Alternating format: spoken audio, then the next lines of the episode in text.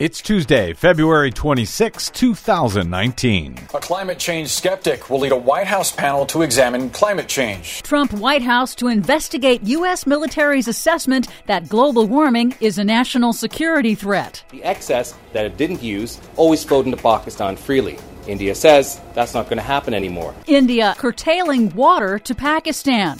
Iceberg twice the size of Manhattan set to break off of Antarctica. Plus, this is children finding their voice. This is children engaging with global issues. Kids around the world protesting and striking for action on climate change. All of that action and more straight ahead. From BradBlog.com, I'm Brad Friedman. And I'm Desi Doyen. Stand by for six minutes of independent green news, politics, analysis, and snarky comment. Like only the Trump administration would find a guy who is pro carbon dioxide to lead a climate change panel. Like, who else is on this panel? A, a farting cow and an actual oil spill? they may know more about the topic. This is your Green News Report. Get the f- out of here, man.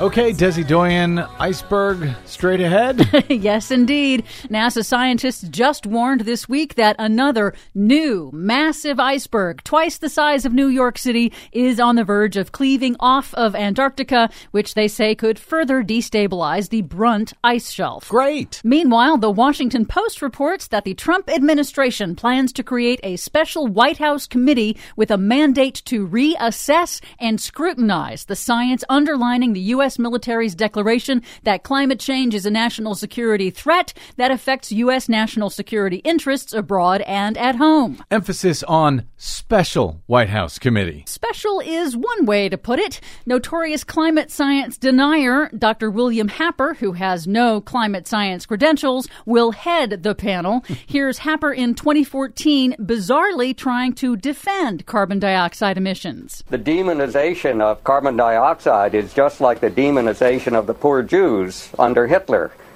Carbon dioxide is a, actually a benefit to the world, and so were the Jews. Oh my God. He also had this to say about carbon dioxide. It's just a, a complete distortion of the truth to call it a pollutant. It's not a pollutant at all. So he's going to lead Donald Trump's commission on climate change. yes, he is. You know what, Dr. Happer? Since carbon dioxide is such a benefit to man, why don't we shut him into a chamber with nothing more than carbon dioxide and, and see if he believes it's a pollutant then?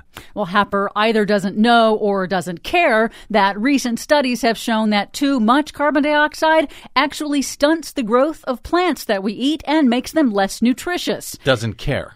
The White House's latest move to undermine the conclusions of the U.S. military came one day after security analysts at the Clingendael Institute, a Dutch think tank, published a new report finding climate change is increasingly a driver behind growing insecurity and violence around the world. The report says climate change intensified extreme weather events are exacerbating existing tensions in already volatile regions, with more destructive storms, heat waves, and drought that are, for example, worsening water shortages in the Middle East. Speaking of water shortages, India announced late last week that it will stop sharing excess water that it doesn't utilize with its regional rival Pakistan in the disputed border territory region of Kashmir, an already parched area facing increasing drought. The announcement came just days after a Kashmir separatist group launched a deadly attack on an Indian security detail.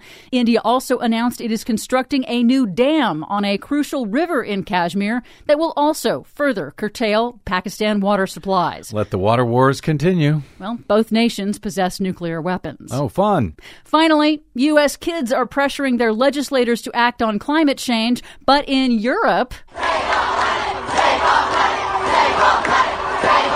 Over the last month, kids across Europe have been skipping school and marching to pressure their governments to act more swiftly on climate change, inspired by the school strike of Swedish teen climate activist Greta Thunberg.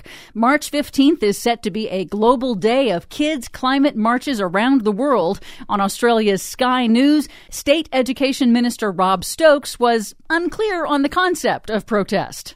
Kids should be at school. It's very, very straightforward. And there's a March 15th is a Friday. Uh, by all means, if you want to go and protest about whatever it is, uh, you've got the weekend to do it. Well, they wouldn't really notice them if they went in on a Saturday or a Sunday, would they? The reason they're noticing them is because they're striking from school and showing up to these protests. And we're beginning to see this here in Washington, D.C., with uh, kids showing up in senators' office, begging them to sign the Green New Deal. I'm happy to see that. Yep, and UK teen Zoe Bennett agrees with you. It's incredibly important for our generation to be heard about climate change because it's our future. It certainly is. Keep up the good work, Zoe. For much more on all of these stories and the ones we couldn't get to today, please check out our website at greennews.bradblog.com. Find us, follow us, and share us planet-wide on the Facebooks and the Twitters at Green News Report. I'm Brad Friedman. And I'm Desi Doyen. And this has been your Green News Report. The kids are alright. The kids are alright.